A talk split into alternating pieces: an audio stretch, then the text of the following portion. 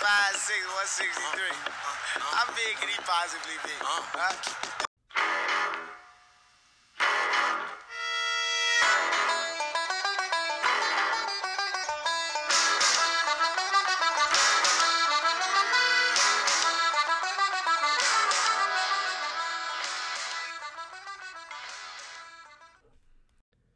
Welcome into another episode of the Five Foot Nothing, a Hundred Nothing podcast.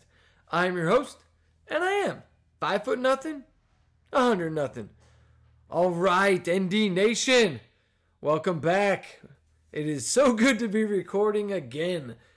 The last time I talked to you guys was after the 4th of July. That was July 6th, which was a lifetime ago, based on everything that has happened since then. And never mind the college football landscape. I mean, since I talked to you, I went on a two week vacation to Florida. I closed on our house that took 11 months to build. My kids went back to school. I didn't have a place to call my own for a few weeks. And it's it's been a whirlwind to say the least. Um, I was chasing my own shadow, and my shadow kept on winning. It was pretty nuts. Um, and on top of all the college football stuff that I've been trying to keep notes of and track and comment on on Twitter, I'm kind of getting back into that, especially with the season coming up. Got to immerse myself a little bit into Twitter. Uh, not that it's going to control my whole life, but I mean, there's so many things to I could start with. I, I'm the college football stuff, Texas, OU, the SEC, the latest news that broke today the new alliance with the Pac 12, Big Ten, ACC. How does that affect Notre Dame? I will touch on that a little bit. Um, Notre Dame's recruiting. We are skyrocketing. It's fantastic. You'll love to see it. Talk about that. Um, what else has got the the Peacock Network? We got maybe I'll talk about that. It's only for one game that matters in, in terms of uh, the whole season. You really need to have the Peacock. Uh, there's just a lot of different directions I can go. Notre Dame not winning nine games. That seems to be a popular opinion amongst idiots. I don't I don't know what to call them.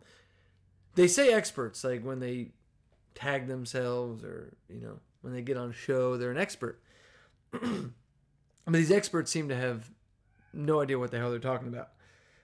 So I can talk about so many different things and you know I'm going to. So, there is one thing I will start with. And you know what it is. Watch me for the changes and try to keep up. Let's go. Okay, I can talk about all of those things. But here's what I'm kicking off today. And I, I just put it on Twitter because I just saw it. Apparently, the Notre Dame Fighting Irish nickname mascot is offensive? and I want to know to who. But I do know the answer to that question. The the who is the 1266 people that were polled when asked what's the most offensive mascot. Notre Dame came in fourth behind I don't even remember the specifics, but it was three Native American related mascots, nicknames. Those were the three most offensive. And right behind it was the Notre Dame Fighting Irish. First of all, leprechauns are not real. They're a fun, mythical Irish thing. They're not real people. So, like, uh, is the leprechaun community upset about this? I don't understand. Um, and then if you just take the name itself, Fighting Irish, that's not a name we drew out of a hat and said, This sounds fun, let's do this. It was founded on the actual fighting Irish. And it was actually some Irish fighting the KKK, which I don't know. I feel like that's a good group of people to fight if you're going to fight somebody. I don't think they're the best bunch of guys. So that's how the Fighting Irish came to be.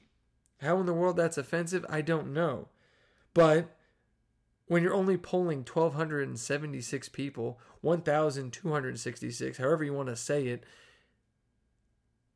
in a country that has a population of 333,220,183. You're polling point zero zero zero zero zero three eight percent of the population, and you think that's going to get you an accurate representation of what's offensive and what's not? My high school had more people than that. It was almost my graduating class. You took a senior class of one high school and said, "Hey, what do you find offensive?" Well, that's what everybody thinks.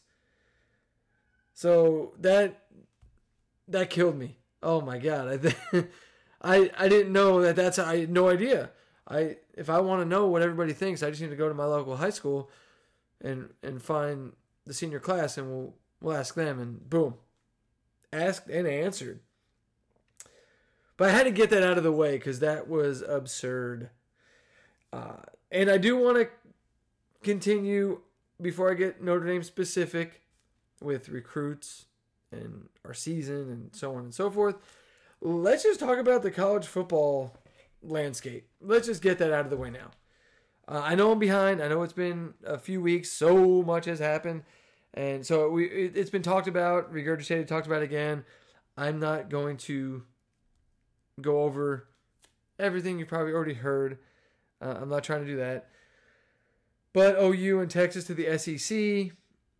OU, I'm anxious to see what they may or may not be able to do. Texas, they can't win the Big 12. What are they expecting to do? I that's the funny one. I know they're a big name. I get it. It's Texas, it's UT, hook 'em horns, blah blah blah blah blah. But the fact of the matter is they're just a name at this point. And you know what? For a minute there, Notre Dame was just a name, you know. But I'm proud to say and happy to say that Notre Dame is not just a name anymore. We are actually winning football games.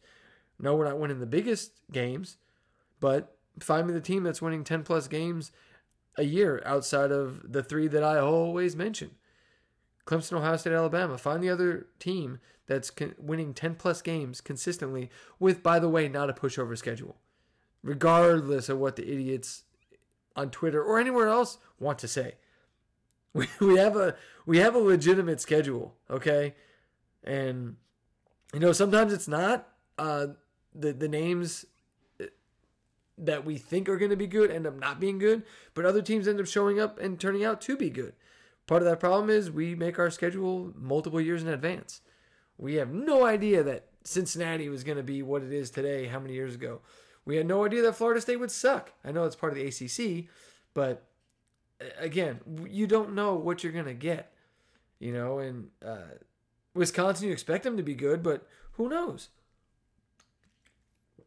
It's just Notre Dame is no longer just a name. Texas is.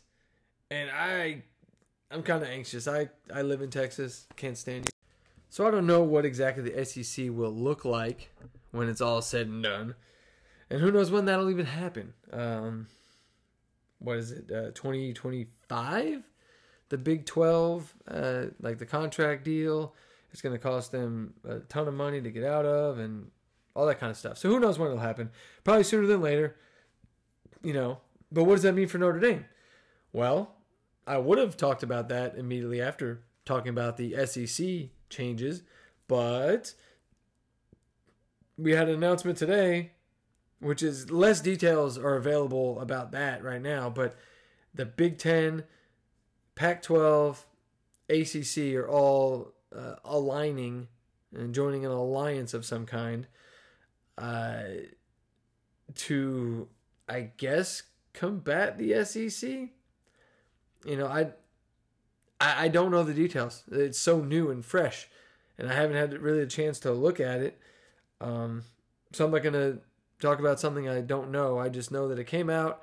I had planned to record today. This is the time, and is what it is. But who the hell knows what that's gonna be? But the my first impression, uh, Big 12's done.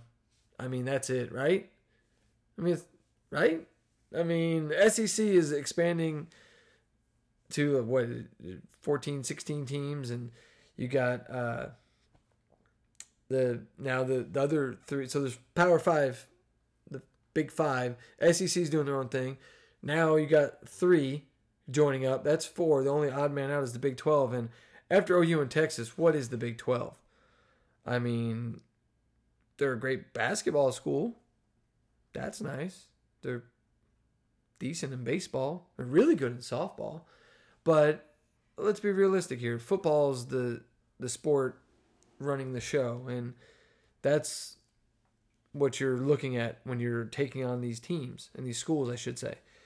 So, uh, the Big 12 is just odd man out. They, I don't know how the, all this works, but my understanding is a conference has to reach out to a school.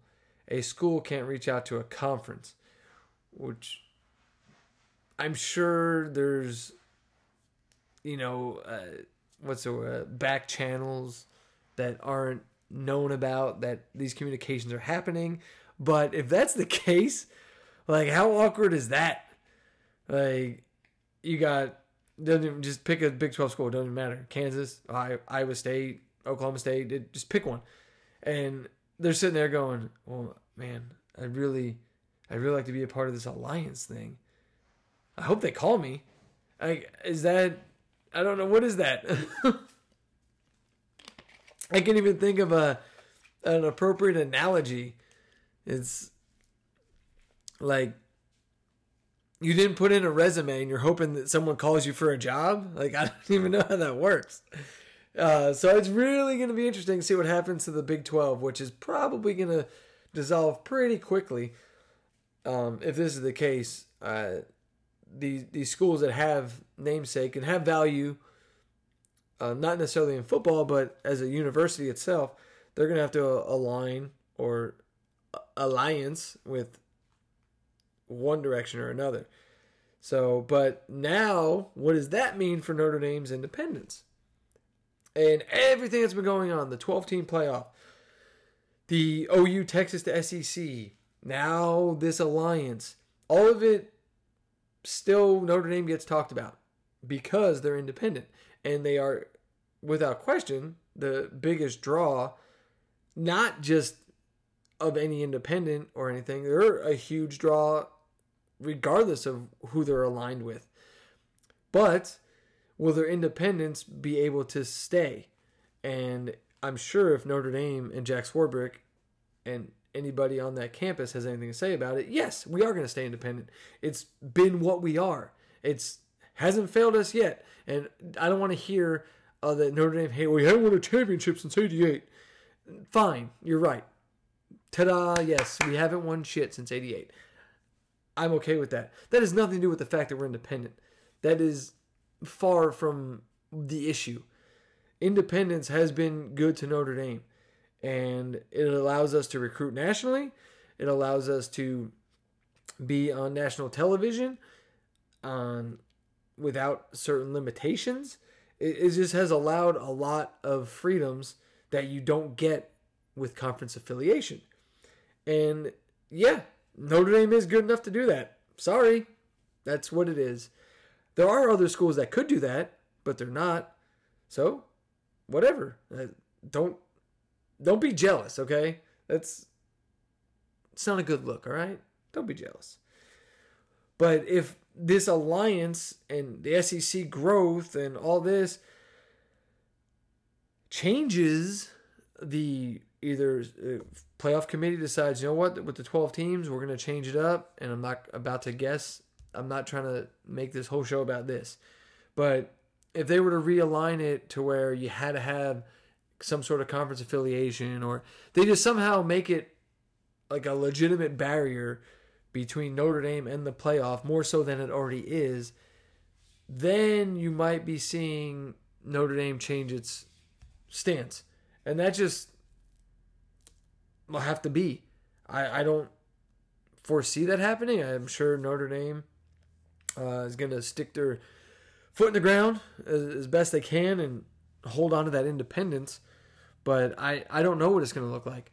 Um, or is all these all the realignments is that that are they going to come to some sort of agreement where, um, you know, you only play one out of conference game or whatever the number is. Just whatever that number is or is going to be, how they're going to do it. But I think the big question is how is Notre Dame going to be impacted from a scheduling standpoint? I think that's the question as a Notre Dame fan we need to be asking ourselves. Because if all of this happens the way it's going and, you know, college football is changing uh, more than I change, watch watch them for the changes and try to keep up. I mean, my goodness. But we don't know what it's going to look like, right? But if you think about it, you've got three major conferences coming together. Three major conferences coming together. There's a lot of good programs in the Pac 12, ACC, Big Ten combined. I mean, there's some blue bloods. There's some teams that are down right now, but historically, they have some namesake to them. How are they going to feel this alliance about scheduling a team like Notre Dame, who is not a gimme W? How are they going to feel about scheduling them when they are already have potentially some really tough matchups on their schedule? What's the incentive for them to schedule a Notre Dame? I I worry about that. I don't know where Notre Dame fits in. These bottom feeding programs who are perennial bottom feeders in those respective conferences, they're probably all on board to schedule Notre Dame because they get to go on national TV and they could use the exposure, the money, et cetera, et cetera. But how does that benefit Notre Dame? I don't know. And that leaves what what's left of the Big 12, which is nothing. That leaves a lot of group of 5 teams. Okay, so what Notre Dame's going to schedule those and guarantee 10 plus wins a season? Cool.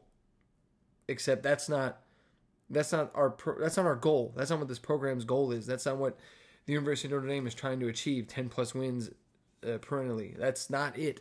It's win a championship. And you got to play the best and beat the best.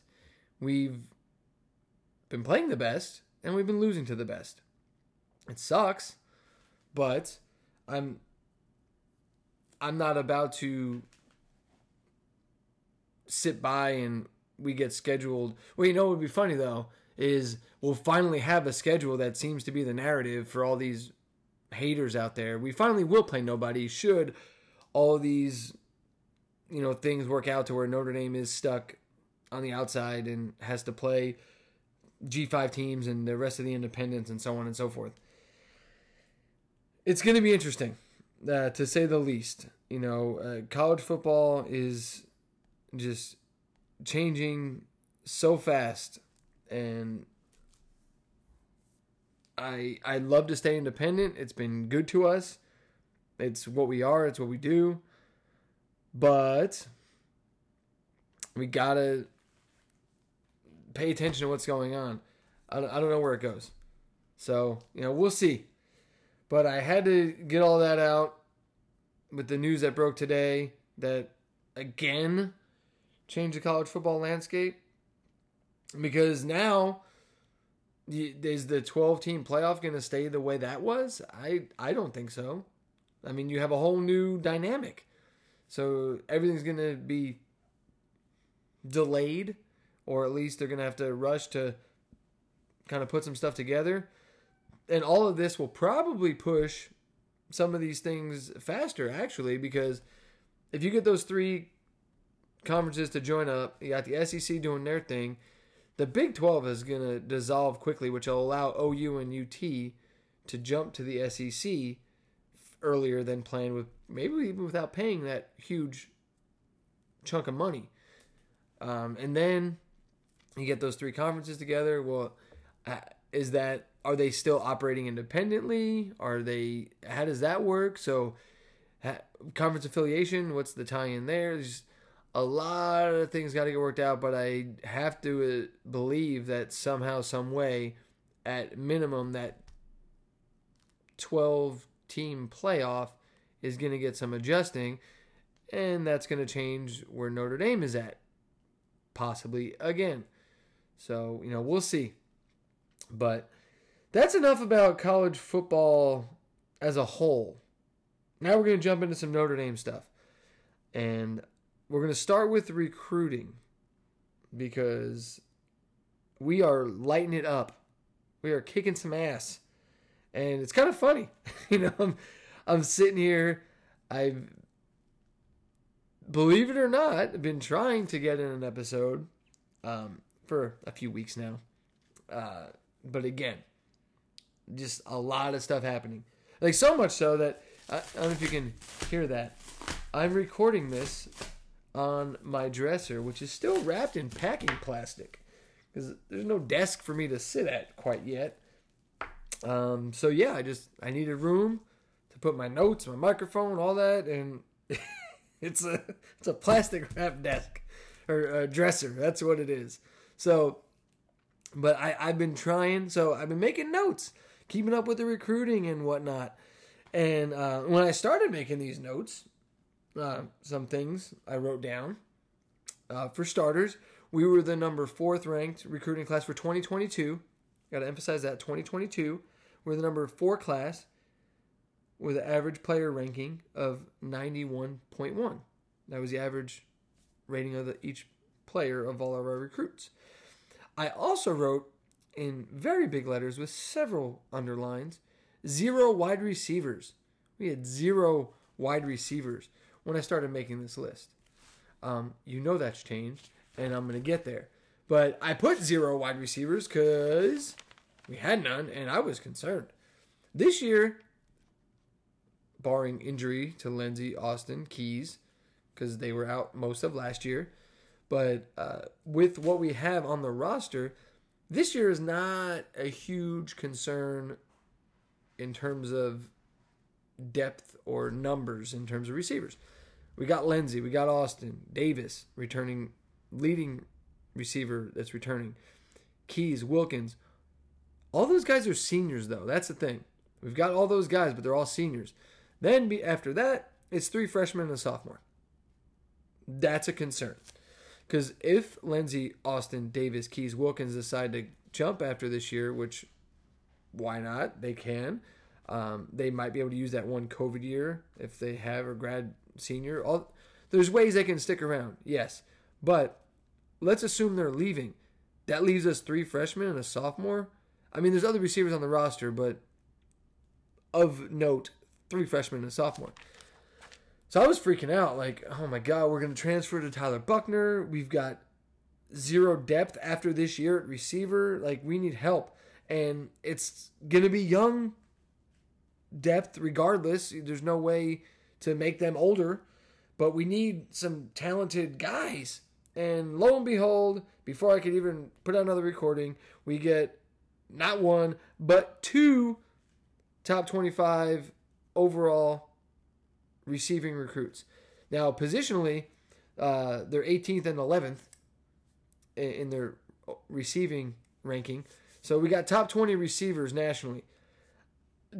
That's what we needed. That is it. Four, two four star guys. Um, and if you haven't heard their names yet, I'm sure you have. It's been a minute. But Tobias Merriweather and CJ Williams.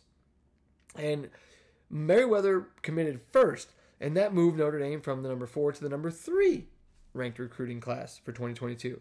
Then CJ Williams signed, and that moved Notre Dame from number three to number two ranked recruiting class for 2022 with an overall uh, average rating per player of 91.54. So that's jumping up. And I'm focusing on that 91.54 because that does matter. You know, uh, like, you know, I, all right, Beef, Marty, here's your Clemson minute. Clemson's averaging a rating for further players 93 and change. Now they're behind us in the recruiting rankings, but that's because you're using a combination of numbers and rating, and you kind of, you know, it all works together, right? Like Penn State's number one, and I, I don't even, I think they're barely a 90 average rating, but they've got more recruits than anybody else right now committed. That's the difference. You know, so we need to keep that number high, and it's higher than it's been. And why is that? Because then the breakdown is very different than years past. A lot of times Notre Dame is a, you know, we don't get many five stars. We got one next year, Brendan Vernon, but we're not getting a ton of five stars. But we've been able to make it work with the recruits we've got. And nine times out of ten, it ends up being like a 50 50 four star, three star split. Sometimes even more three stars than four stars. 2022, however, currently 15 four stars to only six three stars. Where it's like a two to one ratio. Uh, more a little more than two to one. And that's I'm excited. If we're winning with what we had, and now we're getting better recruits to come in, I mean the future is bright. The future is bright. And you know, to CJ Williams comes in, he's as soon as he uh, committed, he's the number two ranked recruit in this class, and uh, Merriweather comes in at five. So not only were we lacking wide receivers, we were lacking top end skill position recruits on the offensive side of the football. And sign these two guys, they're both top five players in this class current as it stands. You know, and between all uh, those two guys, you got three linebackers in the defensive end. So we still got our linebacking and uh, front seven still coming strong. You know, we're gonna work. We gotta work on the secondary a little bit, but we got some hope there. We got some guys coming up that are being recruited, and hopefully they commit to Notre Dame, and we get them, and our secondary will be better. You know, but our number one recruit is still Jaylen Sneed, and I'm bringing him up so I can call out my buddy Beef again. I need you to get to Hilton Head, bud. I need you to move. All right, high school football starts soon if it hasn't already started in South Carolina, and Jaylen Sneed plays in Hilton Head. So I'm gonna need some like boots on the ground. You know, just show up on a Friday night. Just bring your camera. Send me some clips. I need I need to inform my listeners, the loyal Notre Dame fan base, what's going on with Jaylen Sneed. A newspaper article, and anything you got. You know, you're gonna be there. I I trust you. You're not gonna steer me the wrong way. Tell me some good things about Jaylen Sneed. But first, get down to Hilton Head. Start there. Um, but yeah, recruiting is flying, guys. It's flying, and you love to see it. It's it's fantastic. So that's all I really want to say about recruiting, because I want to get into.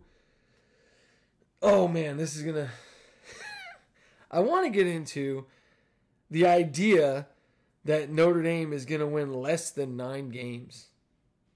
I, for the life of me, I cannot. I can't get there. And I'm not. I'm not trying to be a homer. I'm not. I'm not trying to be, you know, shamrock glasses and golden rainbows. I, I'm. I'm gonna be more positive than negative when I talk about Notre Dame but I'm to do my best to be objective and honest and realistic. And as I, I'm try, I try, I'm trying to find a way to see Notre Dame lose or lose, win less than nine games, lose four games basically.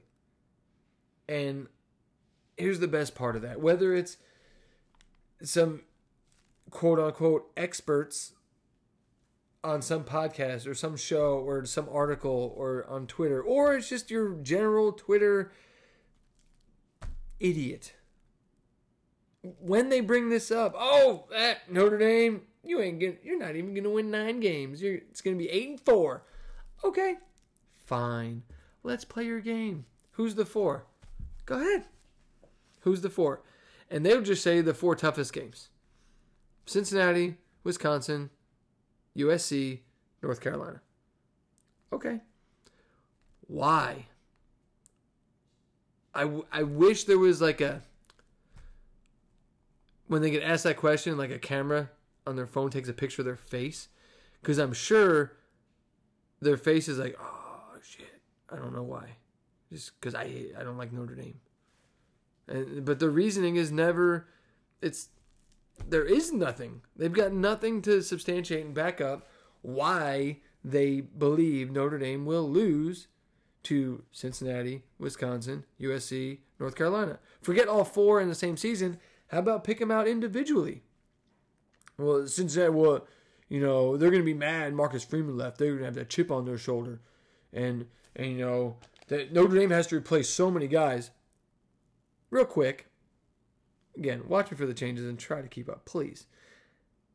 All this talk of Notre Dame losing all this production, Marty, I know you're going to hammer me on whatever their ranking is for returning production. Like, it's it's not great.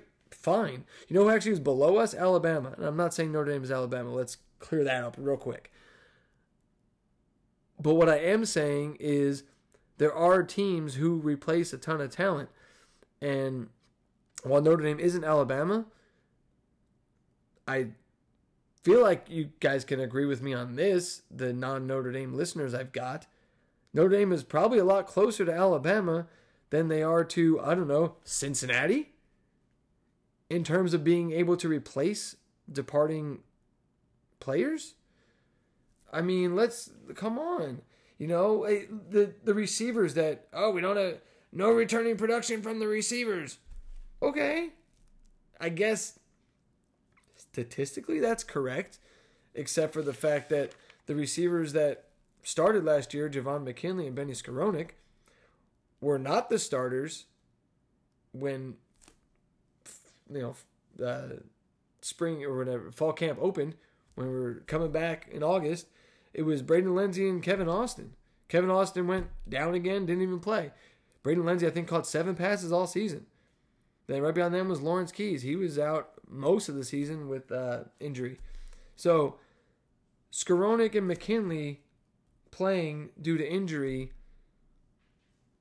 is something I consider. I don't just you know we're avoiding the why. I guess is my point. You look at what oh, there's no no production returning, no production. Well, why is there no production? Because the guys who were supposed to be producing last year got hurt, and they are talented and they are good and they can compete with top level talent.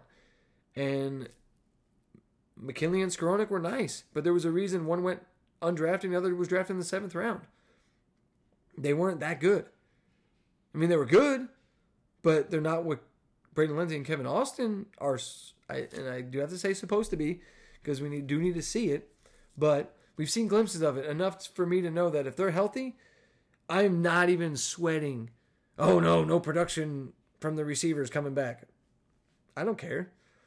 And you know, uh, yeah, but uh, fine, your receivers are amazing. Who's gonna throw him the ball? You don't have Ian Book anymore. Jack Coan, are you kidding me?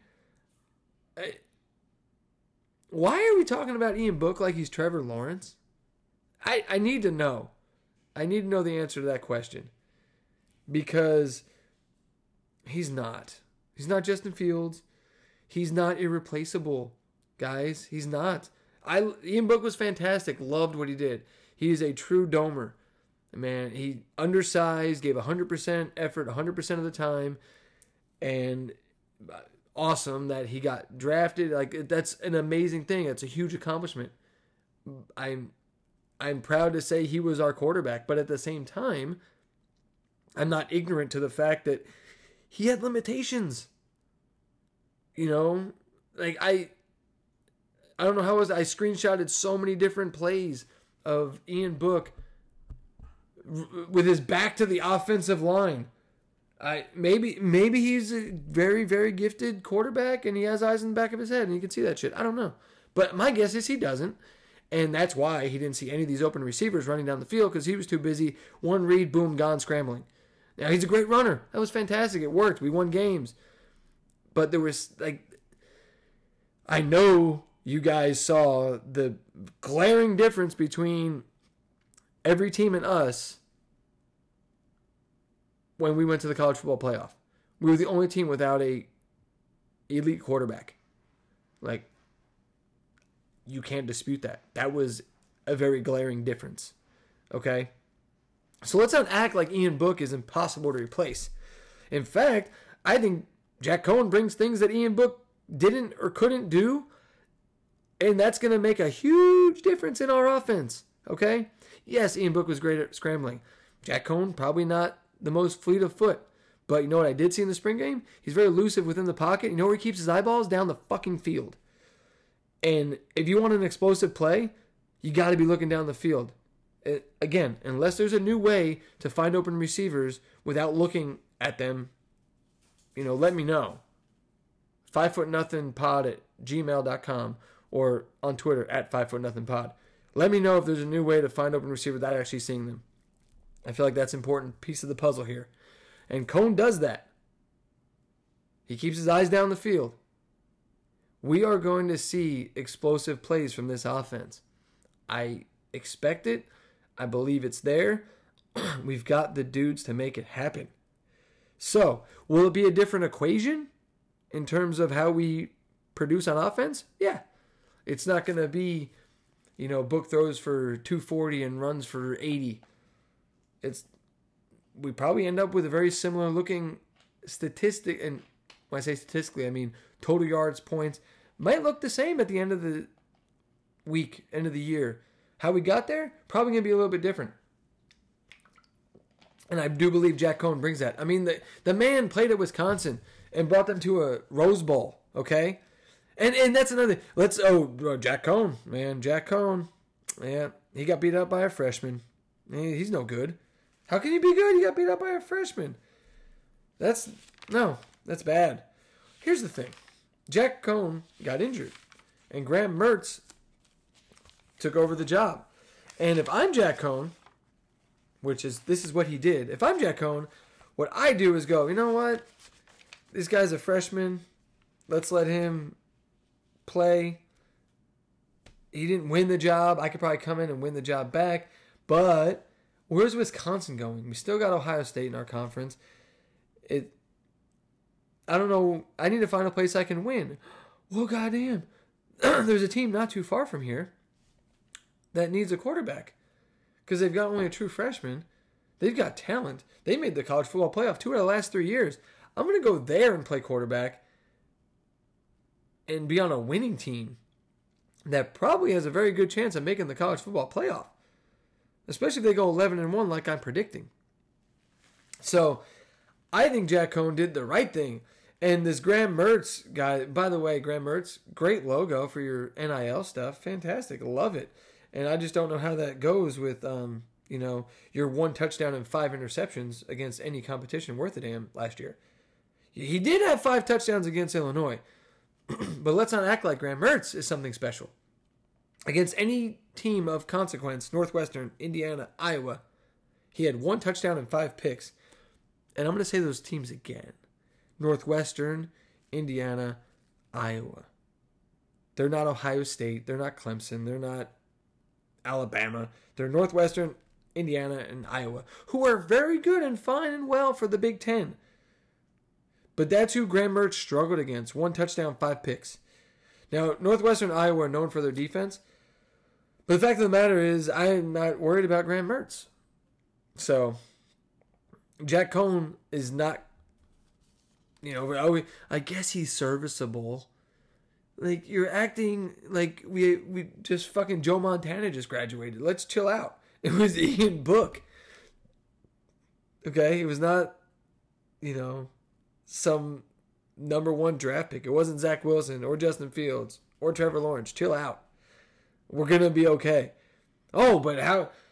Okay, well you got Jack Coan throwing you know lasers and these great passes to these great receivers and Michael Mayer, mind you. But who's gonna block for him? Okay, fair fair point. And here's the thing about that. No returning production. I hear you, Marty. I hear you all the way from Kyle, Texas. I hear it. But here's the thing. Josh Lugg, he has played.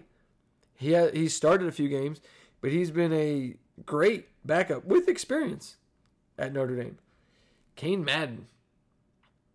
I know I, I don't like preseason stuff, but if it fits my argument, eh, I'm gonna use it.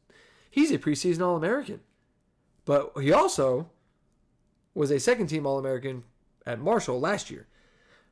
The guy can play. Then you got Zeke Correll who played half of last season because Jarrett Patterson got hurt. Jarrett Patterson is back, and he is our best offensive lineman. He was probably our best offensive lineman last year until he got hurt. So, and then you got Blake Fisher, true freshman, who is just beast.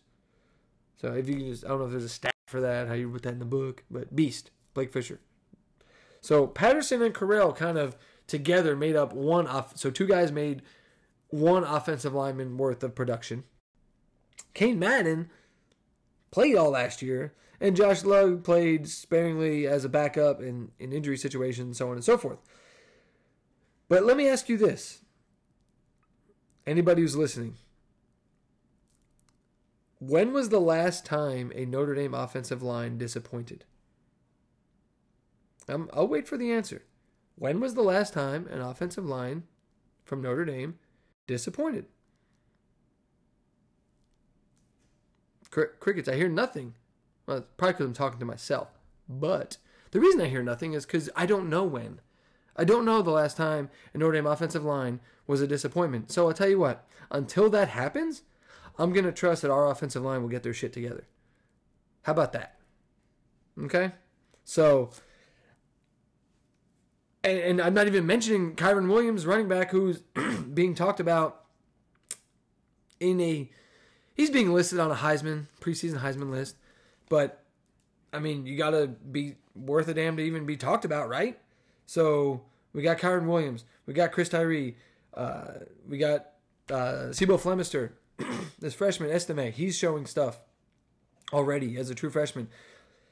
I, our offense is not going to be this grand issue that all these experts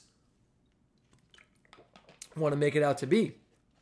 And it's they're they're it's it's fun. It's fun to me because it's like Notre Dame is good and they can't stand it. So now they're going to try to pick and choose and find a way to make an argument as to why or what or how. And here's the thing. I I'm literally using factual information. I'm not just pulling stuff out of thin air. I'm not guessing. I know for a fact Josh Lugg has played at an at a high level at Notre Dame. I know for a fact Cain Madden was a second team All American. I know for a fact Zeke Correll played a half a season and got to play the second half of the season against in some of our bigger games, and he did just fine. He is not a reason we lost the game. Jarrett Patterson was our best offensive lineman last year, so presumably he still is. And Blake Fisher is just a fucking beast. Okay, that might be a guess, but he's a beast. Then Jack Coan, he has played high level football at Wisconsin in a Rose Bowl. I I've physically seen the receivers that are Lenzy and Austin. I've seen them do amazing things when healthy. So I don't understand why Notre Dame doesn't get the same respect and the same kind of benefit of the doubt that other teams get. I mean, why? Because we lost to Clemson and Alabama? Uh, who the fuck hasn't? Hey, quick, t- talk to your o- any OU friends. Talk to some Sooners. What's their record in the college football playoff? 0 and 4? Yeah, but somehow, some way, they still, ah, no. OU's going to come back better than ever. They're going to replace this, that, and the other. Why isn't we've done it for four years in a row? What? At what point do we get the respect for being 43 and fucking 8 since 2017? Not many teams can say that. How many teams have won 10 plus games outside of the three I always mention Clemson, Alabama, Ohio State? And well, actually, not even Ohio State because they played a half ass season last year. But you get my point. I don't get it. We're not getting any love. And I haven't even mentioned the defensive side of the ball, which I can get to. But I'm going to go back to the idea that Notre Dame is going to lose four games. Because you know it's coming. You know the rant is coming. Because one of those four is North Carolina. A lot of people want to lead with North Carolina. I'm going to build to North Carolina. That's what I'm going to do. I'm going to build up to the joke, the hilarity that is the North Carolina hype. I don't I don't think I've covered it enough. I feel like it needs another another, you know, kind of a, a once over. But, you know, I've already Cincinnati. Well, I guess I'll start Wisconsin's first. Wisconsin's going to beat us. No, they're not. Um, it's going to be a close game. Neutral field makes it tough. It's in Chicago. But I like our defense and Marcus Freeman against Graham Mertz.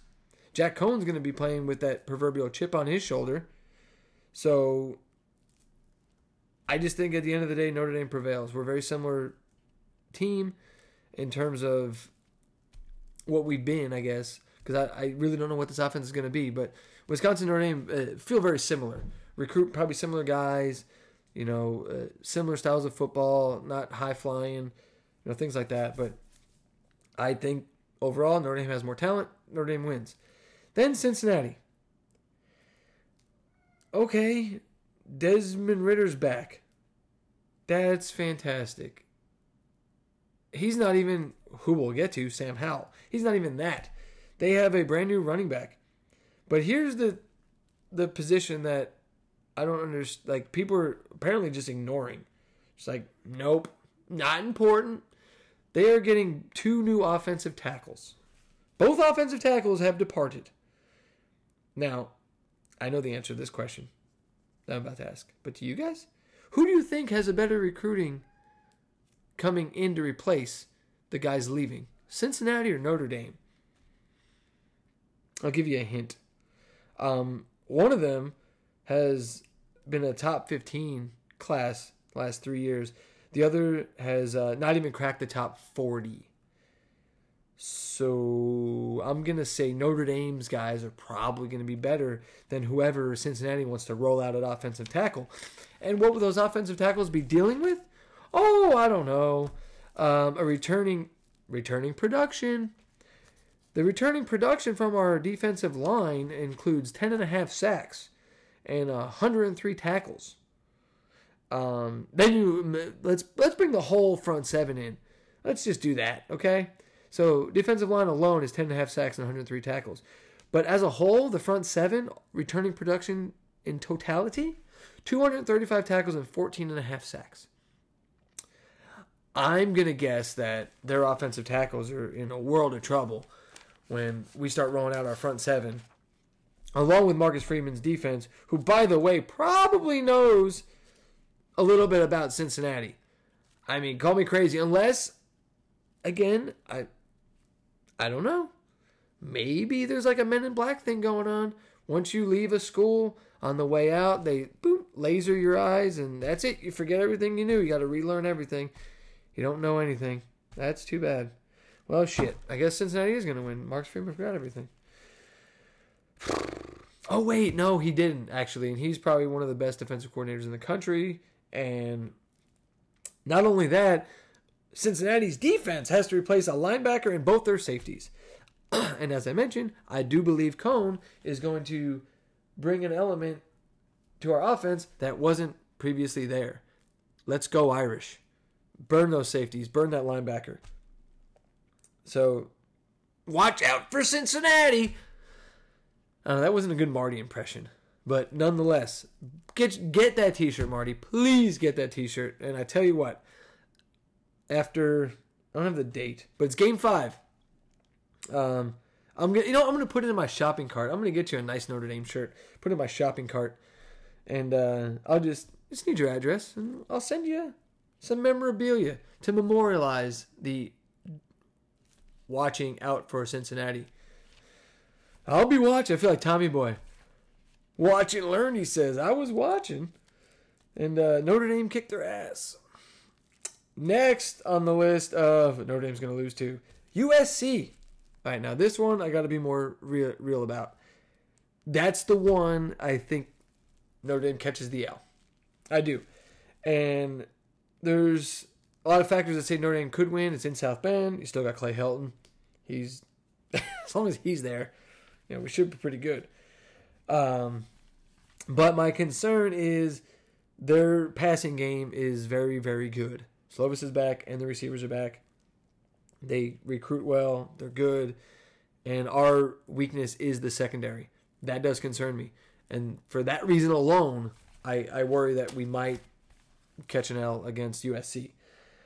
I hope I'm wrong, but there's not there's not a lot to go into like th- that's it. I mean, there's nothing more, nothing less uh, with USC. It's if we can stop their passing game, we can win. I think we can by game seven. I feel like Marcus Freeman will have the secondary somewhat figured out, get some pressure with the front seven that I've already talked about that is returning and has a ton of talent.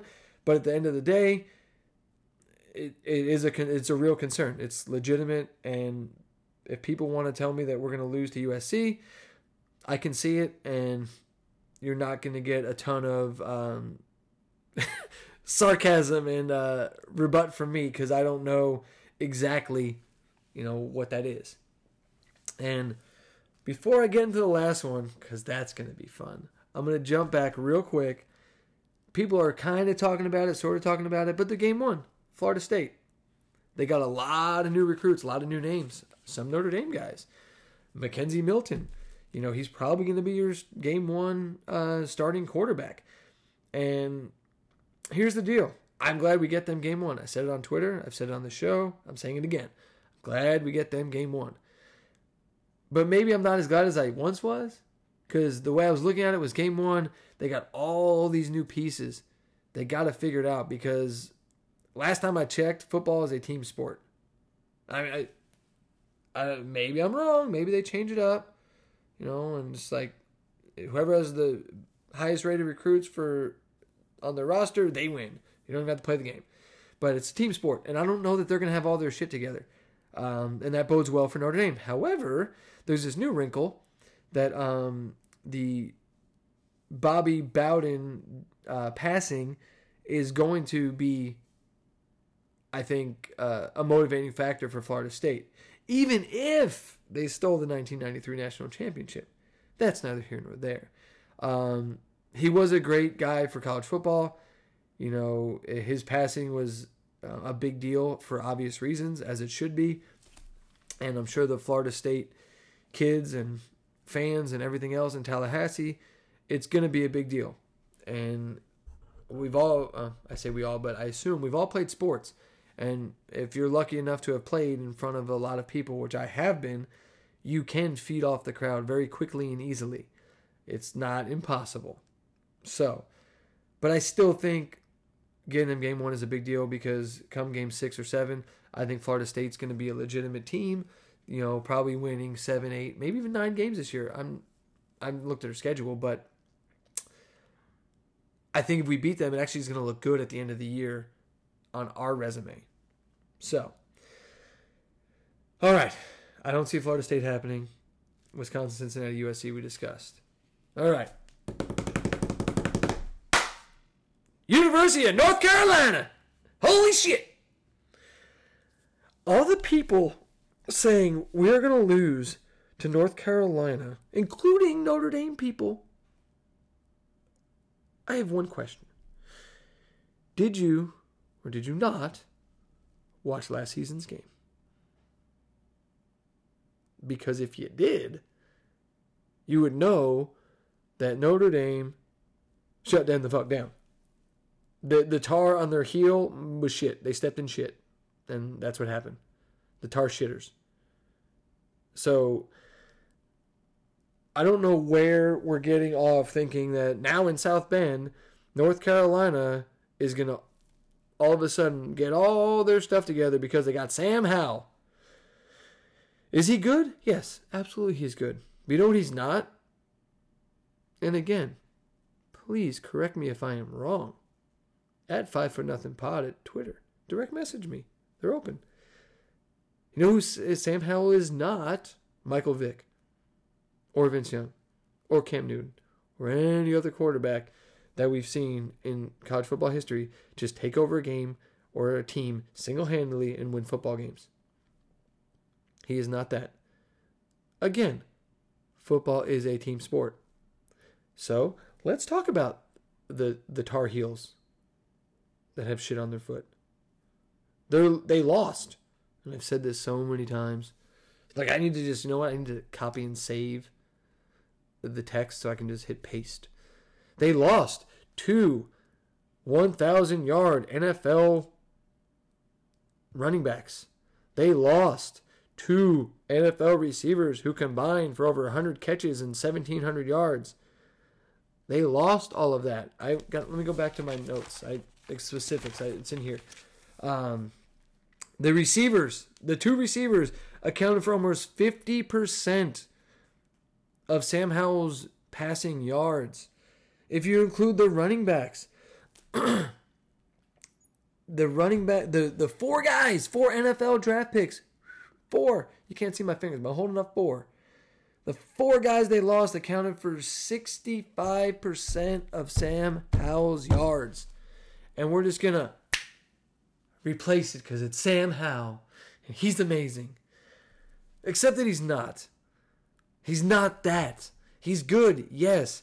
But you know what the other problem is? You know those uh, the front seven I talked about that just destroyed them last year? They're back. Yeah, all those guys are back. They're 14 and a half sacks, 235 tackles. They're back. We had six sacks last year. You know who else is so back? You know who else is back? The entire North Carolina offensive line, who ranked a killer 120th out of 127 in sacks allowed. Well, that's not good. Notre Dame had six sacks against them last year. Huh. Oh, and I keep mentioning this, but our D line alone probably going to be the best defensive line when you compare it to the opponent's offensive line. Like that's going to be our clear advantage every single game. But all of a sudden, North Carolina, all figured out. so I don't get it. I don't understand it. You can't convince me otherwise.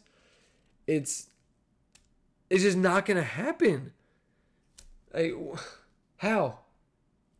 I, I need to understand. I need to understand the mentality that North Carolina just all of a sudden put their shit together after we stomped their ass in Chapel Hill. They lost a shit ton of talent, not to mention a few guys on the defensive side too, and they got better. And they're gonna just run through Notre Dame. I've got so many bookmarks for North Carolina. I can't wait for that game. And honestly, I don't care if we win by one or a hundred. We won. You were wrong. Eat your crow. Now, if by chance, if by chance North Carolina wins, I will eat three crows because I've been pretty adamant that we're not going to lose to this team. But the idea that we're we're going to lose four games just doesn't my I, it's head scratching. I don't get it. It ain't to happen. So you just go through the, the schedule. At Florida State, just talked about it. I still think it's a W. Toledo, yeah, right. Purdue, yeah, right. Wisconsin, could go either way. I like them for a W. Cincinnati, discussed it. Virginia Tech, oh no, don't play Metallica in my ear again. Justin Fuentes running that program into the ground. I'll take the W. Thank you. USC, talked about it. That's my loss that I. It could still be a win. There's no game where you look at it immediately and go, damn it, that's not good. So while I'm saying Wisconsin or USC, they could both be wins. North Carolina will not happen. Will not happen.